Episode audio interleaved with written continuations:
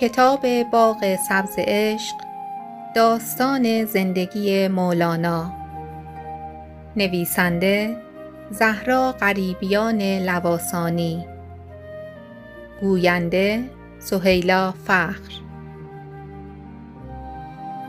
قسمت هشتم.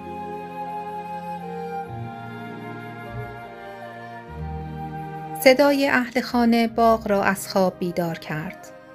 چشمانش را مالید و از لای چشمان خمارآلودش نگاهش افتاد به بار و بنهای که لکه به لکه حیات را پر کرده بود و پیش خود گفت حالا چه وقت سفر است درختانم تازه جوانه زده اند و چند روز دیگر پرشکوفه می شوند. صدای پای محمد جلال الدین نگاه باغ را به سمت خود کشاند. جلال الدین کنار درخت سیب ایستاد. عازم دیاری دیگریم. به جستجوی معوای دیگری باید برویم. پدر می‌گوید به سفر حج می رویم و خدا می‌داند کی برمیگردیم. و باغ سراپای کودک را برای بار آخر نگاه کرد و فکر کرد از این پس میان درختانش تنها باد است که میوزد نه صدای کتاب خواندن جلال الدین. صدای گریه باران است که روی پوست آنها میلغزد. نه صدای کودکی که شبها میان درختان نماز می‌خواند و هر صبح با فرشتگان لابلای شاخه ها صحبت می‌کرد.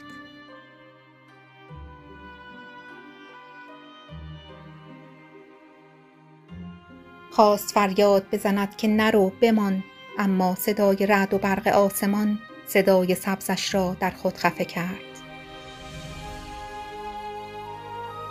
کم کم بارها که در پارچه کلاقی ها بسته شده بود سوار قاطرها شد. و در خانه با بیرون آمدن خاندان شیخ با ناله بسته شد.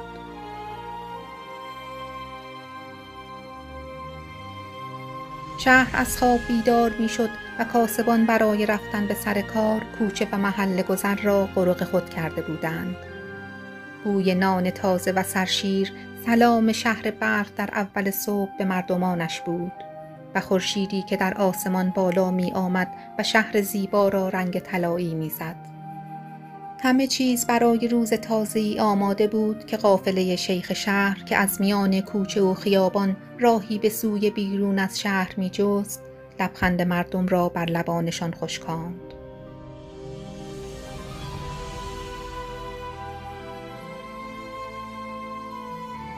دور تا دور کاروان کوچک را گرفتند.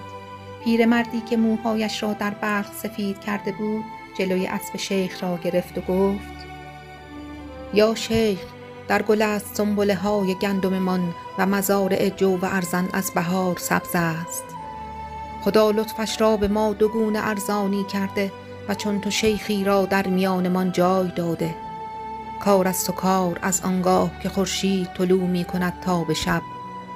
اما با این همه درس های تو را نیز در برداریم به جستجوی آب چاه می‌زنیم و در تلاش نان زمین را شخ می‌زنیم. اما در همه این ساعات از گفته های تو نیز در سرمان نشان است. سلطان را با تو چه کار؟ تو به من و باز سلطان دلهایمان باش.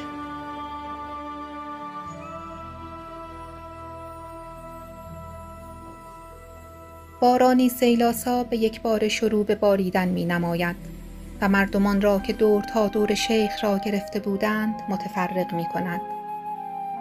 آب جویها و رودها لبریز می شود و در میان شهر به راه می افتد و قافله با شتاب در میان رگبار باران راهی به بیرون شهر می جوید. چند دقیقه ای از آمدن باران نگذشته اما کوچه و خیابان چون جویبار که به دریا می ریزد پر آب شده بود. مولانا بهاءالولد کاروان کوچکش را چون قایقی در میان طوفان به سوی دروازه شهر میراند. گیوه ها و چارق مردان در گلولای زمین سنگین می‌شد و توان حرکت را از آنان می گرفت و سربند خیس زنان بر صورتشان چسبیده بود.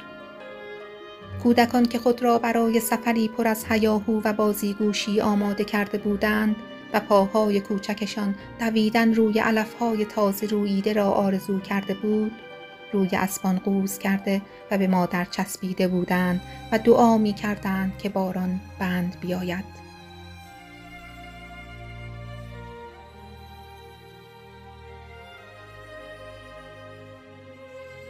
محمد جلال الدین به صدای چرخگاری که آزوقه و بار سفرشان را در خود داشت گوش سپرده بود و در چرخش چرخها چرخ زندگی را می‌دید که میچرخید و میگذشت چنان چون آتش در میان خرمن که سر خاموشی ندارد و تند و پرشتاب حرکت می کند.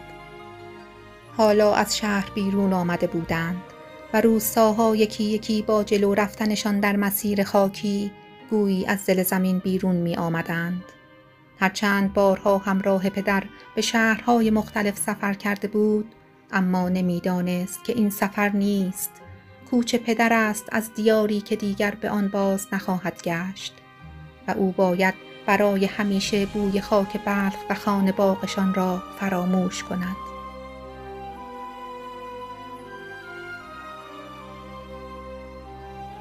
باد کم کم بار و بنه باران را بست و به سوی دیگری از آسمان پرتاب کرد. هوا صاف شد و قافل کمی به خود آمد. حالا جلال الدین در نور خورشید که نمایان شده بود چشمش به زیبایی های مسیر گشوده شد. دشت هایی سبز و پروانه هایی که چون گلبرگ گلها در پرواز بودند. از اسب پیاده شد و در کنار قافله به راه افتاد. و یک یک مردانی که همراهشان بودند را با دقت نگریست و غمی بزرگ بر سینه اش نشست. به سوی پدر رفت. پدر استادم سید برهان الدین با ما نیست؟ جلال الدینم غمی نداشته باش. سید برهان محقق خبری از سفر یک باره ما نداشت. حتم دارم خودش را به ما خواهد رساند. آن وقت تدریست را خودم به تنهایی بر عهده می‌گیرم اما بدان که در این سفر نیز بسیار چیز هاست که باید از آنها بیاموزی. شیخ انگشت اشارش را به سمت دهقانی که پس از باران دوباره کار را از سر گرفته بود نشان گرفت و گفت این مردمان را می بینی؟ باور دارند که لحظاتی همه چیز به سختی پیش می رود. و زمانی بعد راحتی و آسایش است. برای آنها مهم ایمان به زمین است که نانشان را از آن در می آورند و آسمان که روزیشان را با خود می آورد. با نوازش و خشم این دو خو گرفتند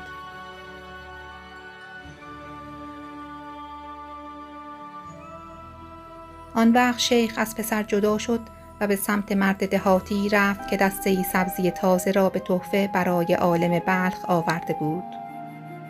صدای رودی که از کنارش میگذشت به کاروان که با دلتنگی شهر و دیارشان را ترک کرده بود آرامش داد.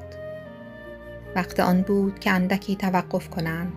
نماز را ادا کنند و تکینان به دهان خشکیدهشان نزدیک کنند. در کنار آن رود که قرار بود غم آنها را با خود ببرد اندکی بیاسایند و آن وقت باز پاهایشان آشنای خاک راه شود.